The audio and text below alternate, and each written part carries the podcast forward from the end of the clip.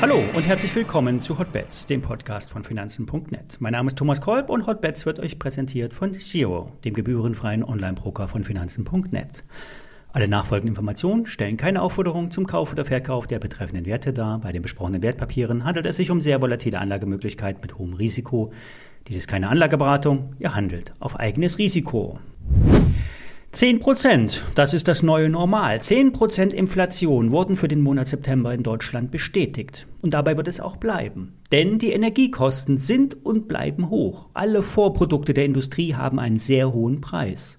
In der Bauindustrie wird bereits mit den Füßen abgestimmt. Wer nicht muss, baut nicht mehr. Wer nicht mehr kann, geht pleite oder besser gesagt in die geordnete Insolvenz. Die potenziellen Kunden auf dem Immobilienmarkt lassen die Deals bereits Platz. Neue Finanzierungen kosten bald um die 4% Zinsen, am besten mit 20, 30% Eigenkapital hinterlegt.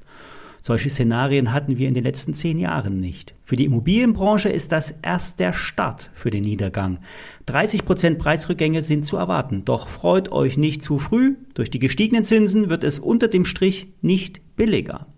Die Analysten meiden mittlerweile den Immobiliensektor. Börsennotierte Wohnungsbaugesellschaften haben in ihren Bilanzen hohe Werteinsätze, finanziert über Schulden. Refinanzierungen sind mittlerweile sehr teuer und Wohnungsbauprojekte lassen sich so nicht mehr umsetzen. Kommen wir zum Aktienmarkt. Heute ist der Tag der Entscheidung. Manche sagen Crash oder Rallye. Ob es jetzt gleich so dramatisch wird, ist unklar. Klar ist, um 14.30 Uhr kommen die Inflationsdaten aus den USA. Die Kerninflationsrate wird bei 6,4 Prozent erwartet. Die Gesamtinflationserwartung wird bei 8,2 Prozent zum Vorjahr gesehen. Das ist weiterhin hoch. Ein Abflachen wird es aber erst in den nächsten Monaten geben, denn vor rund einem Jahr zogen die Preisdaten in den USA erst an. Damit sinken automatisch die Inflationsraten auf Jahressicht. Das ist aber nur Mathematik. Die, Bleib die Preise bleiben insgesamt, wie sie sind. Nur sie steigen halt nicht weiter an. Denn die USA haben nicht diesen Energiepreisstress. Die Amerikaner haben ihr eigenes Gas und ihre eigene Versorgungssicherheit. Was wird also heute nun erwartet? Wenn die Zahlen wie erwartet ausfallen, könnten wir eher steigen. Eine Erholung ist überfällig. Kommt es zu einer dicken Enttäuschung, fallen wir unten durch. Die Voda-Daten zeigen eine hohe Schwankungsbreite an, die nämlich noch vor uns steht. Das heißt, die Terminmärkte erwarten Stress. Stress zeigt auch der Rentenmarkt. Die Zinsen der zehnjährigen US-Staatsanleihen bleiben hoch. Dementsprechend fallen die Vermögenswerte der Anleihenbesitzer. Und jeder fragt sich, wann der erste umfällt. Dann kommt wieder die amerikanische Notenbank ins Spiel, die dann alle rettet, indem sie am Markt interveniert. Soweit das Wunschdenken. Die Realität sagt, DAX über 12.300, Kaufsignal. Alles darunter ist Seitwärtsrange. 12.100 ist der untere Trigger. Die Profis gehen davon aus, dass eine Seitwärtsrange in der Höhe nach oben oder nach unten abgetragen wird. Das heißt, über 12,3 würde es auf 12,5 gehen. Unter 12,1 kommt der Boden zum Tragen bei rund 11.860 DAX-Punkten. Ich bleibe bei meinem S&P-Call dabei. Der hat aber mittlerweile einen Hebel von 40. Das ist eigentlich zu viel. Aber egal, kommen die Zahlen deutlich schlechter rein als erwartet, ist der Schein tot, der Trade versenkt. Und kommt es inline oder besser, dann kann sich der Schein binnen Stunden verdoppeln.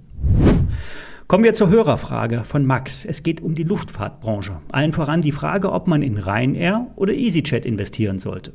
Grundsätzlich haben alle Fluglinien unter der konjunkturellen Eintrübung zu leiden. Geschäftsreisen finden nur noch sehr reduziert statt. Alle Manager, die ich kenne, die sitzen den ganzen Tag in Zoom-Meetings. Nur im Ausnahmefall wird geflogen, eher sogar Bahn gefahren. Die Drehkreuze verschieben sich nach Süden, aufgrund nämlich der Überflugproblematik im Osteuropa. Es wird mittlerweile eher in Istanbul oder Dubai umgestiegen. Zudem fehlen die Asiaten auf den Passagierlisten. Für die beiden Low-Cost-Carrier spielt das allerdings keine Rolle. Hier werden vor allen Dingen preissensible Touristen auf der Kurz- und Mittelstrecke transportiert.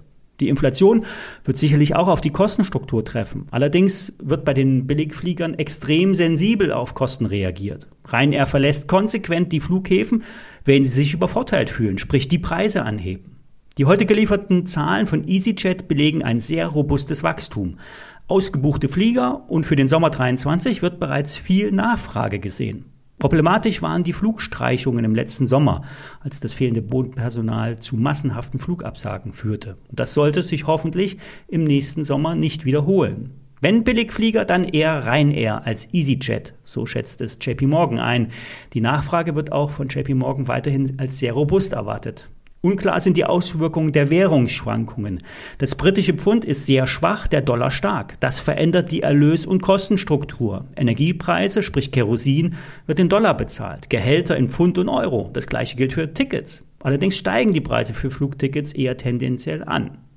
Fazit, die Aktie von Ryanair kann von heute 10,50 Euro auf 8 Euro fallen. Wie beim Gesamtmarkt gibt es ein 20-prozentiges Downside-Potenzial. Im Gegenzug kann die Erholung auf 12 bis 14 Euro laufen.